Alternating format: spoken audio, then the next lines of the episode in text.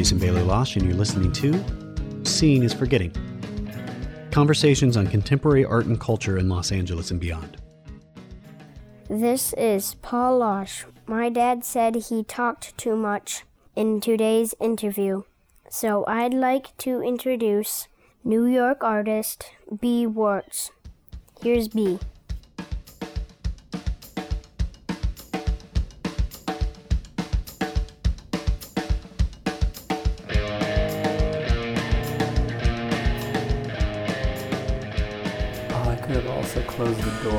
office. It's all right. I think we're good.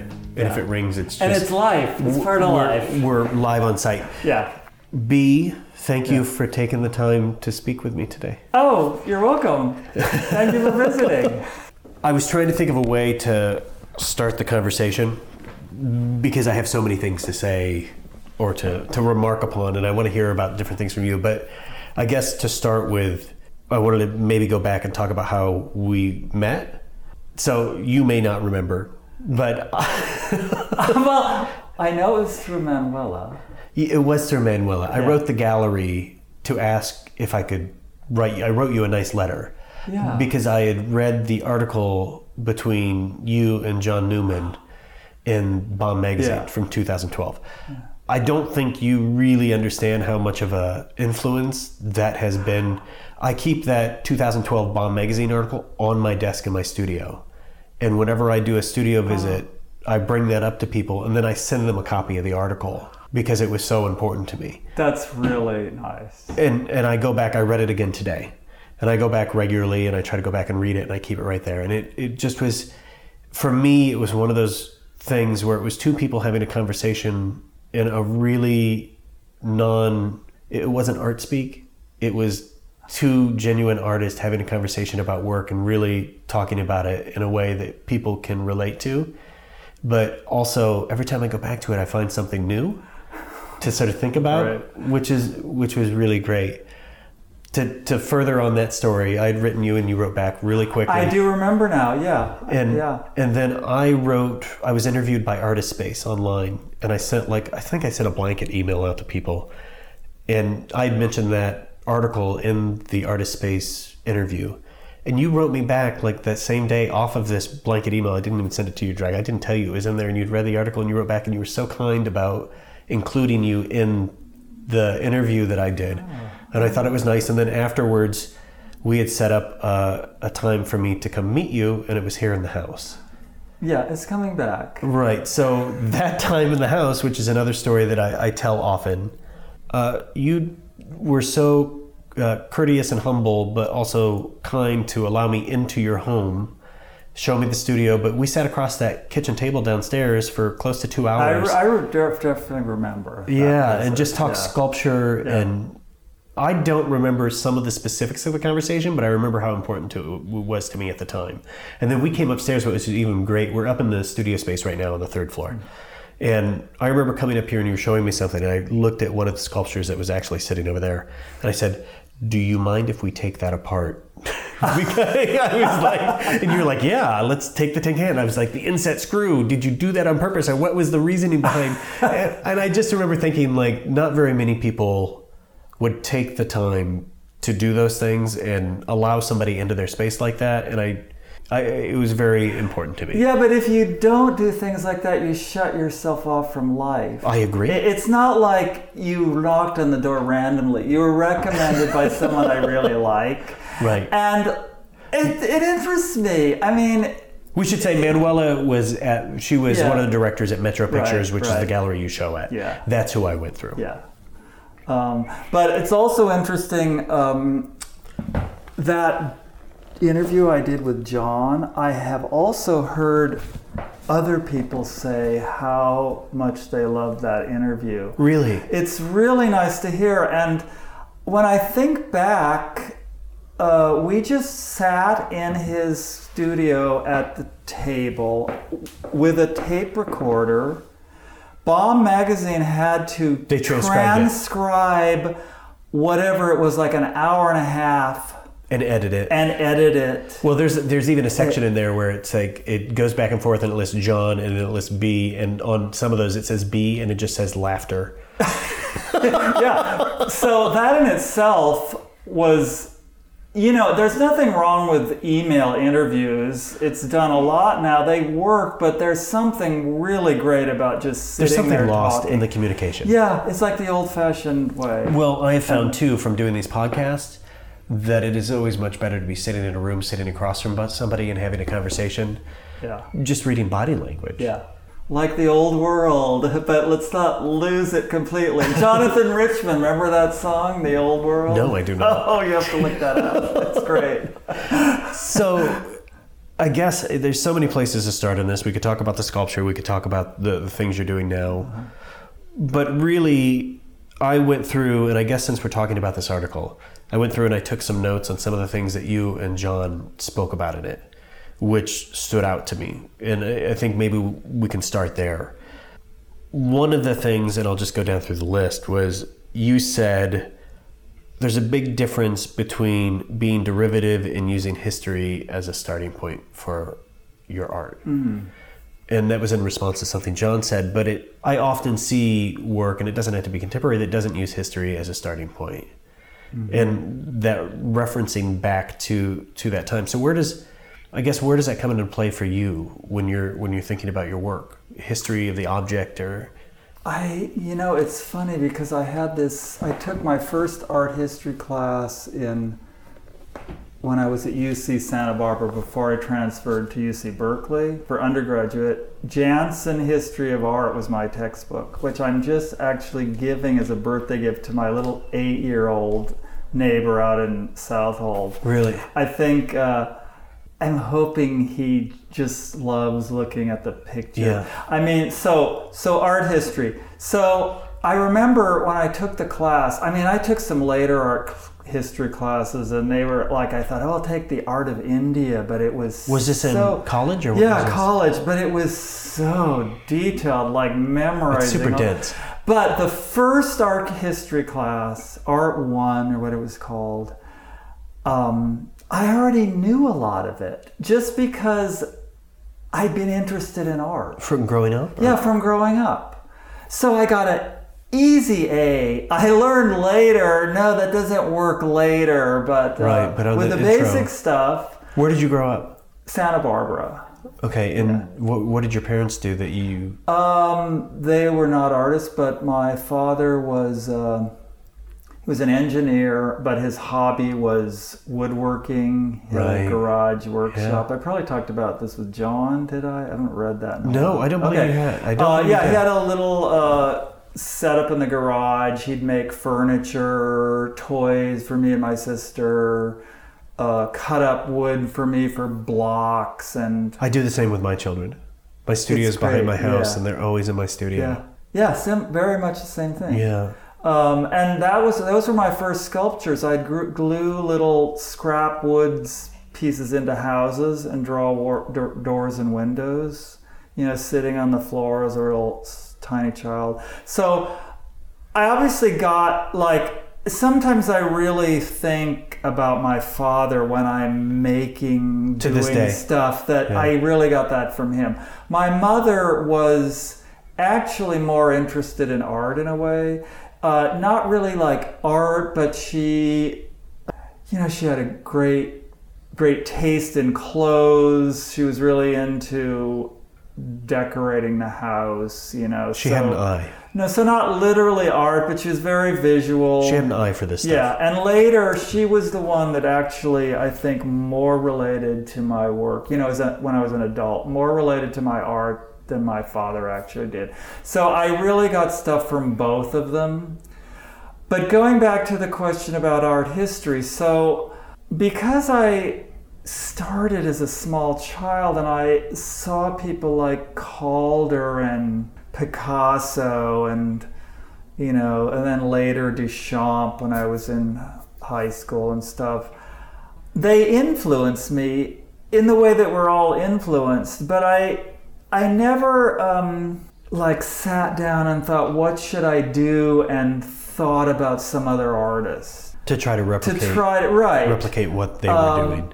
And also, I know this can be useful to people, but I never like sat in a museum and copied another work or anything.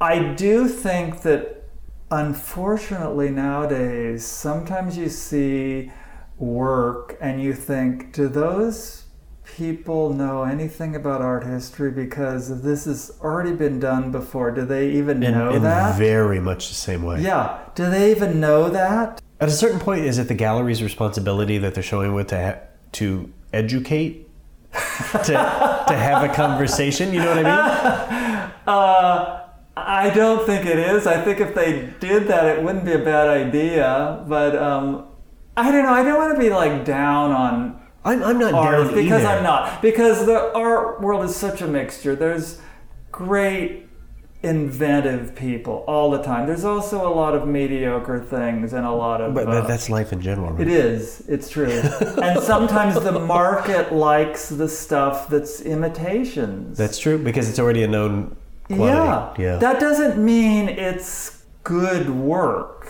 right. We know the deal with the market. We It's totally know the deal with the market. right yeah, now. yeah, yeah. But anyway, I don't know if that answers your question or not. Uh, Well, it's just it's interesting to me to think about like where you come from out of looking at uh, work. What, what do you look at today? You go to a lot of shows. I try. I I miss so much, and then I feel bad. well, but about New. York is full. I know, but then some people that you know, my some people my age just hole up in their studio and they don't and they don't go see anything. How old are you now? I'm about to be 69. Are you really? yeah, June 13th. I, that amazes me because you are out. You're so involved in everything. You haven't closed yourself in the studio. no, I haven't. I I mean, that's one of the great things about New York City, to go out and Right. see something. Uh, you know, a Well, lot you of live in times for th- free at the gallery. You live in the thick of it though too. yeah, You, you're you're here on the what is this? The Lower East Lower Side. East Side. Yeah, Lower East Side. So Although when we moved to the Lower East Side There was in nothing over here? 1986, that's how long you've been in this place. not in this house, but in Yeah. the neighborhood. Wow. There were there were no galleries here. There were they were in the East Village, Right. But right, right. Um, now it's really down here. I mean, who would have thought? well, pretty soon there might not be any down here either if the market keeps going the way it is. I don't know where they'll go next. it's crazy. Uh, I did have a pretty steady career, but a career with a lot of frustrations, a lot of being ignored. And Starting stuff. when? When do you think that? Starting after I got out of Cal Arts, which Did you was go? Was that grad school or undergrad? Yeah, graduate school. You went to grad so school. around 1980. I showed at Lace in Los Angeles. Right. Lace has been there forever. Yeah. Still there today. Yeah, and uh, and then we moved to New York. And my wife Ann and I moved here in uh, 1985.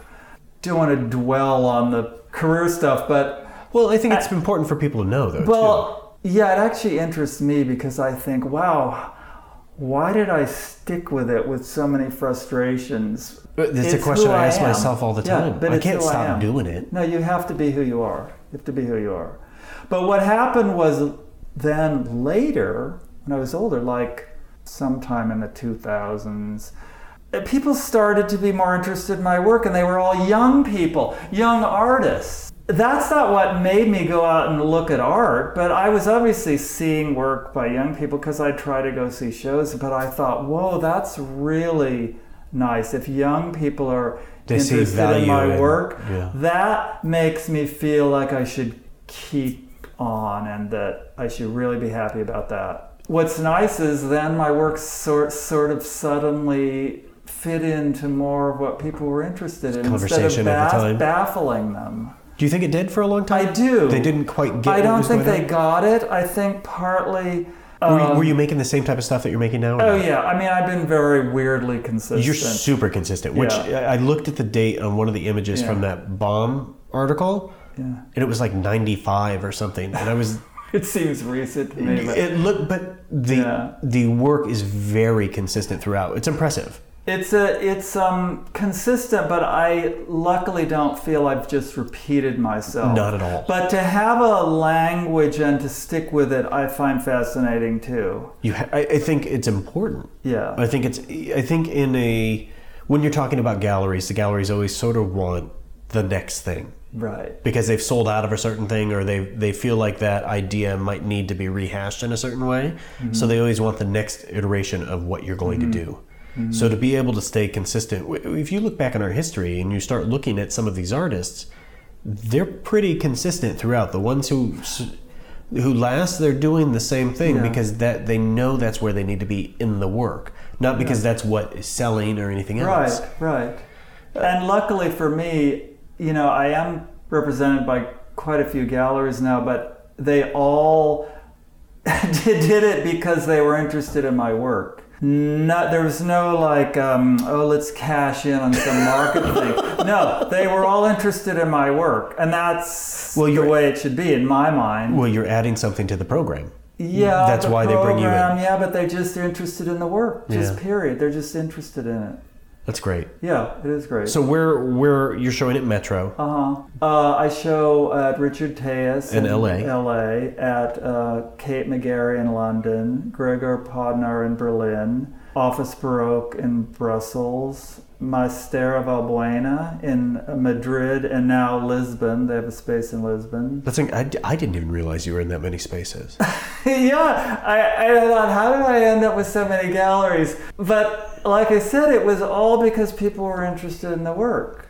Early on, one of your first galleries was feature Feature, yeah. So in Hudson. Yeah, Hudson was a big supporter.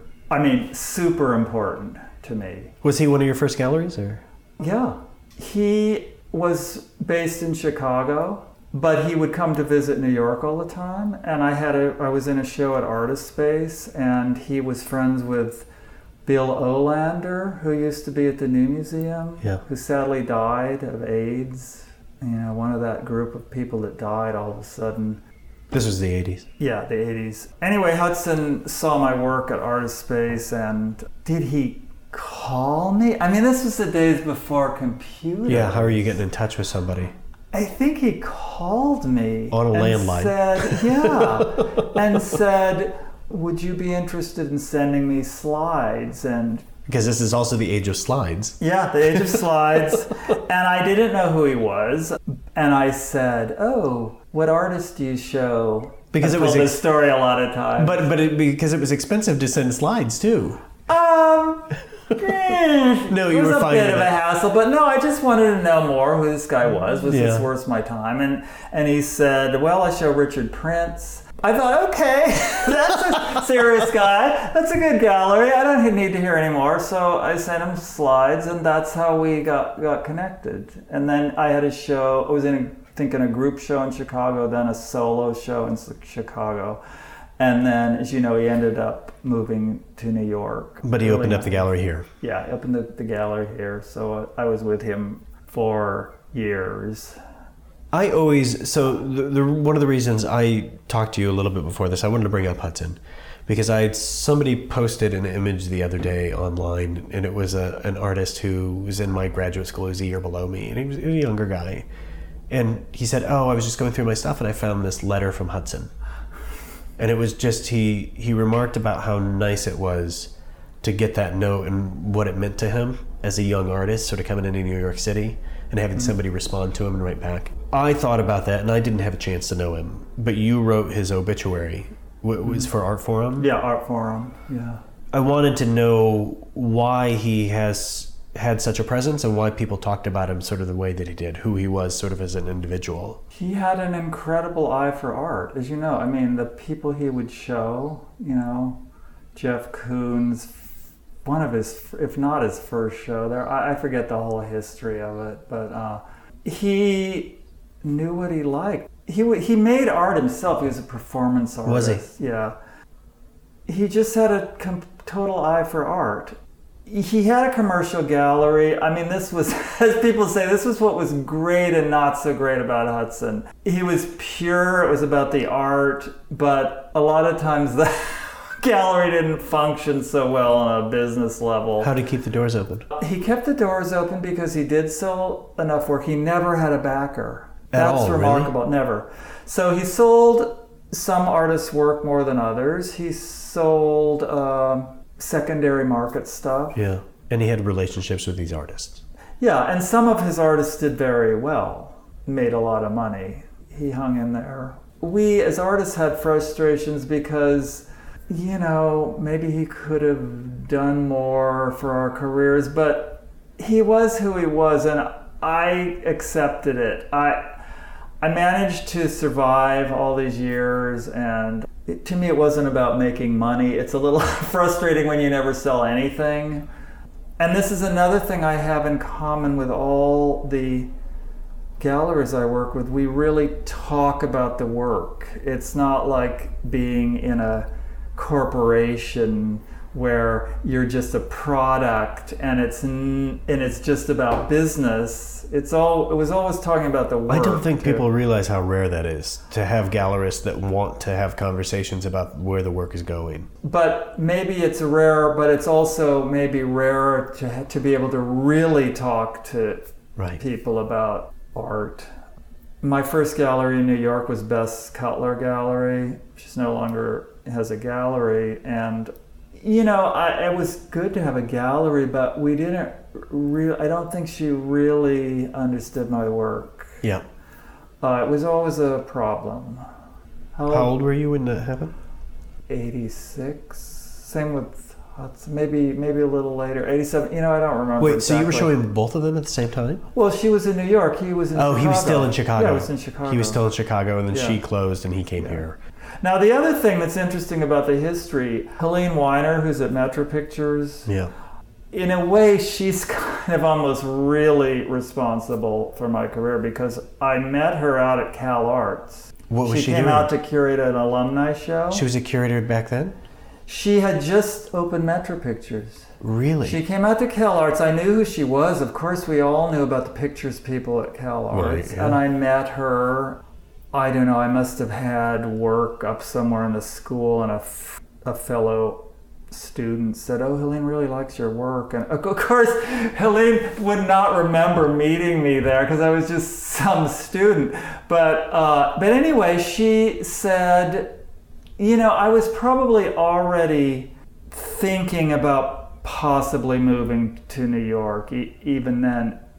Cal Arts was so related to New York. All the artists, Baldessari, Huebler, Borofsky, they all showed in New York. It- Right. They were, it, the school was so New York oriented that you immediately just sort of focused on New York. It's funny. That's the way that you wouldn't think about it that now. No, it's very different now. It's LA is so so, different. different. Yeah. But anyway, so back to Helene. She had not so long ago left as artist space. The I think she was the director. She told me who the new dir- director was, Valerie Smith. At Artist Space. And then when we moved to New York, I looked up Valerie Smith and had my was in the group show there. Fairly soon after we moved here. Did you go talk to her? Did you? Yeah, I met Yeah. with her. She came to the studio. I remember she got really frustrated because we were subletting from we no not subletting. We traded well yeah subletting. We traded. Do you know the artists Kate Ericson and Mel Ziegler? Um, Mel Ziegler, Mel's still alive. Kate sadly died of a brain tumor quite a few years ago, quite a while ago. Anyway, they came out to teach in LA and we traded our apartment in Hollywood for theirs here, Right. but they had a little apartment in the village and a separate studio. In- which in the we same room? In the no, same no. The separate stu- place? studio was over further up, 12th, like West 12th Street, kind of by the river. Building's no longer there.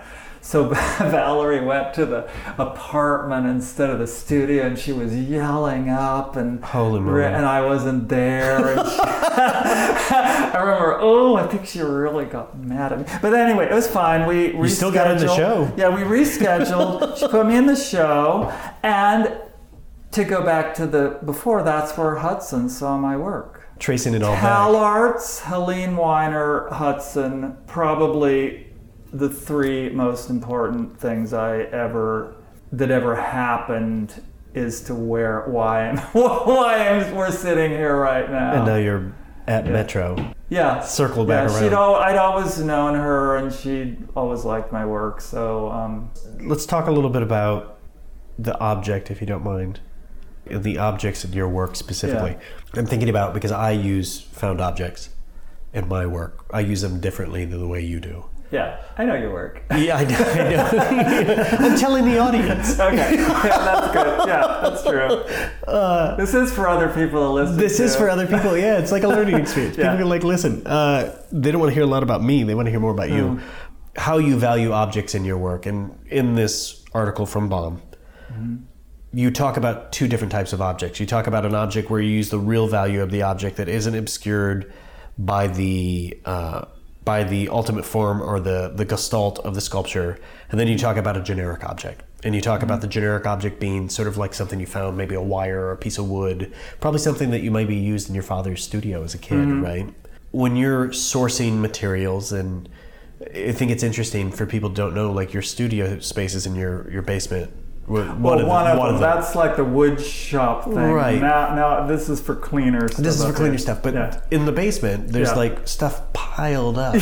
yeah. so, how do you, when you when you're thinking about sourcing your materials, when you're thinking about what you want, is it just sort of by happenstance, or do you go looking? What do you think about? Um, well, uh, yeah, I kind of had formulated an answer to that question. The objects are kind of two categories. There's the found ordinary stuff, meaning shoelaces, plastic bags, food containers, Pre-manufactured. Yes, things produced that are used by people in the world. The other things, the wire and the wood, sometimes found, sometimes bought in lumber stores, hardware stores, particular kinds of, you know, not like fancy hardwood, I, I like pine, but those objects are almost more to me like oil paint for a painter. Right. Those are the things I use to add to the ordinary objects existing in the world. Yeah. Those are what I add to do something else formally with it. Do you think they're what sort of set the composition as a as a base, and then everything gets built upon that? It's sort of equal. Ba- You weigh I think them. there's no right. You sort of balance. I mean, I feel like I need to probably.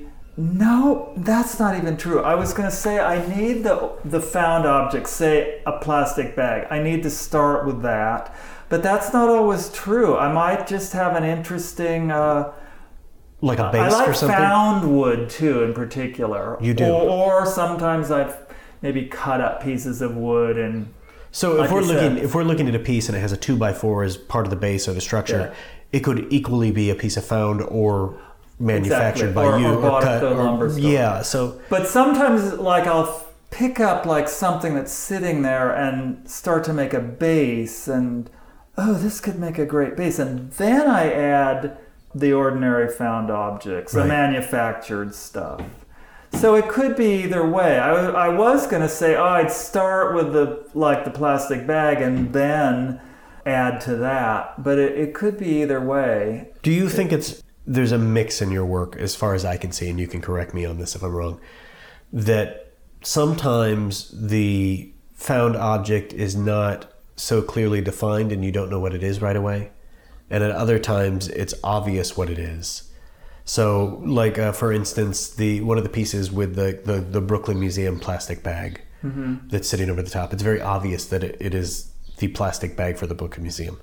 On other ones, you'll see uh, the little nets hanging off. But I think sometimes the original place of that object is not obscured, but it isn't as present as what the composition is. So the composition sort of takes over what formally. So there's this play between letting people see what the real object is, and do you understand what I'm saying?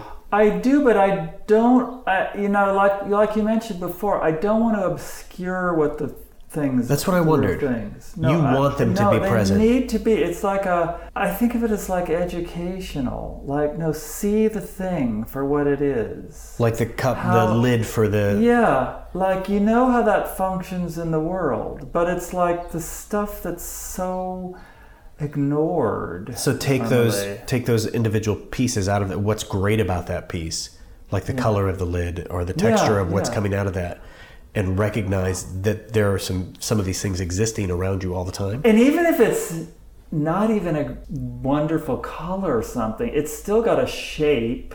Yeah, I love the ones with the great colors and stuff, but Use color- Even the super or plain, like just clear plastic, just the shape. And, and, to try to do something with that, where that's something you'd really ignore. like you wouldn't Right. say, "Oh, look at that beautiful colored lid." It was Yeah. like, "Oh, well, there's like one of those lids that no one ever thinks about." To put it in a place where, right? Like, so I try to do something formally to make it have a bit more presence. Well, it's like your cake pan series. The the the tins on the wall. Are they cake pans or were they? They're takeout Yeah, containers, take roasting pans, roasting pans the and the- grocery store, stuff like that. Yeah, the the installation that was at the You know, that's a that is a good example because they're incredible that they have those patterns and people designed those Yeah. patterns. But you're right; they are so ubiquitous. yeah They're ignored. completely ignored. I'm thinking about I'm just thinking about your objects, and for me, this is in fact this podcast is just mostly for me, not anybody else. that's fine. Got to be interesting to for you, or don't do when, it. when you're running when you're running threads or string through that work are you thinking about it in terms of like the mark on a page like a line mm-hmm.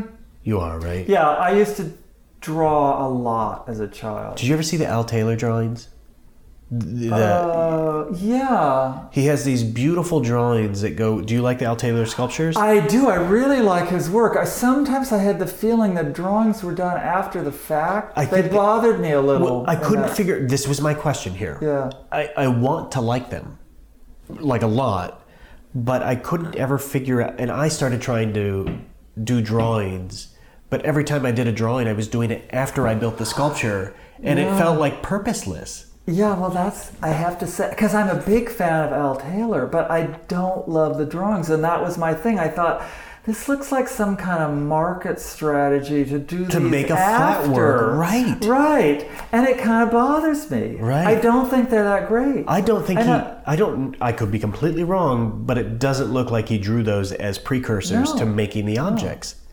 I mean, they're not terrible drawings. No, no, no, They're no, no, still- They're, they're watercolors. They're fine. Yeah, they're nice. But uh, so for me, I do. You know, when we would go on vacations in the car with my parents, me and my sister, we always had drawing pads. My parents would give them to us, and we draw the whole time. So I always loved to draw, and I don't draw. Well, there's a drawing there. That's like a study for a project. Well, this is like a pre-study. You're gonna yeah, build a this. study. Yeah. But I also like love those that I do them without that theirs are like a working drawing. I actually sign and date those because really? they fascinate me. Um, Does anybody but they- have these?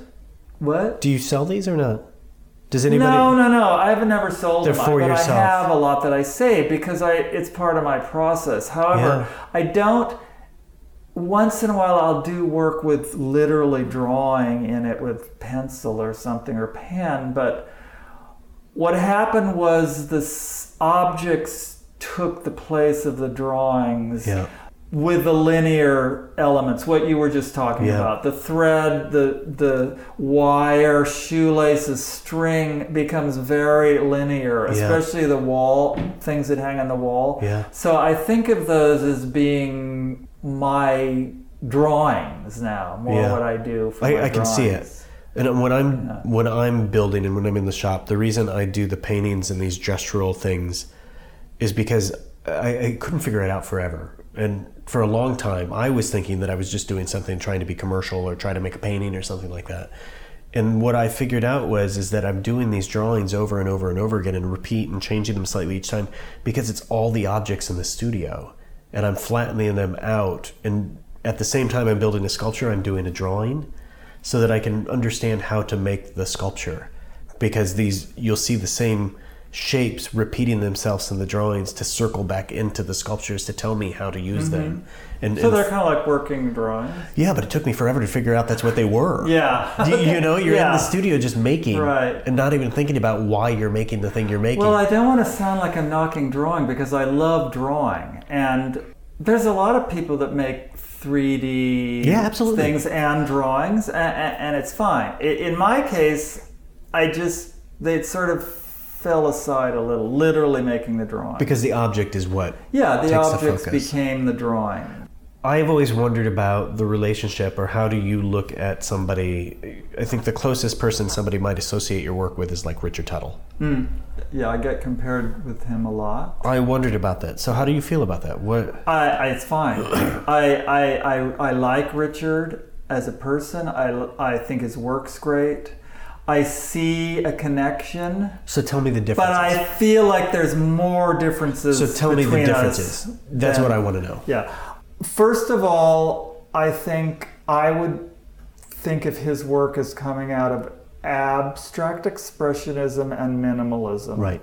My work comes more out of pop surrealism, n- more pop, I think, than surrealism, and conceptual work. To me, that says what the biggest difference is. Why do you say pop? Um, Because the because everyday. of the everyday. Because of the everyday. Yeah, yeah, and I loved. I always loved Warhol's work. My work is not like Warhol, but I think he was a big influence. Was he? Yeah, I think he's an amazing artist. was there a particular thing you liked, like a series out of there, or you liked everything? I liked pretty much everything. But what's great and why I love being compared to Richard Tuttle is we have, I think, a similar way we Manipulate. make- manipulate a, a, a similar attitude toward towards the materials. I- a I think you have a similar formal eye. thing. You have an eye. You both sort of work a composition in the same way. Yeah, the formal uh, stuff, and, and even what I said is the differences. There's some overlap there too Right. with both of us, obviously. So I love being compared to him, but it, it's very different work. Yeah. Anyway, I, I, I completely agree. I think one of the reasons that it's people use that as a comparison is because there's not very many people making that type of work. Yeah, and also we both tend to make small things a lot. And I didn't think about that either. The the scale wise, Yeah. in that sense as well too. Yeah. I- And for me, it's this sort of um, subtle approach to the object and not overworking it. Yeah, that's, that's what I hope with my self editing. I mean, that's what's great. You mean, you know, you're an artist. That's what's so great about making stuff, wondering uh, We- whether it's finished or not, or if it's good, and then having to change something if it's bad, which is which becomes a question of does it need work, working more or not, or t- something taken away, Or is it overworked? or right? is it right? Is it overworked? Is it underworked? It's got to be. How long do you sit with your objects before you know you're done? It really varies. Sometimes I make them and they work. Yeah, isn't that funny? It's funny. It's really weird how It's it works. wonderful. Yeah, and then other ones, I'll have that Other thing sitting there for months, and I Yeah. know something's not right. Me too. And and you just Yeah. know you, and Yeah. then you switch one thing, and you're like, Yeah. I'll be damned. And you can't rush it either. No, and you it- have to just sit with it. yeah, it took me a Um, long time to figure that out. That was ha- that happened once with Hudson, where I made. I think maybe it was more than one work. I made works, and they photographed them at the gallery, Oh, and I changed it. said, "I don't like those. I want to change them."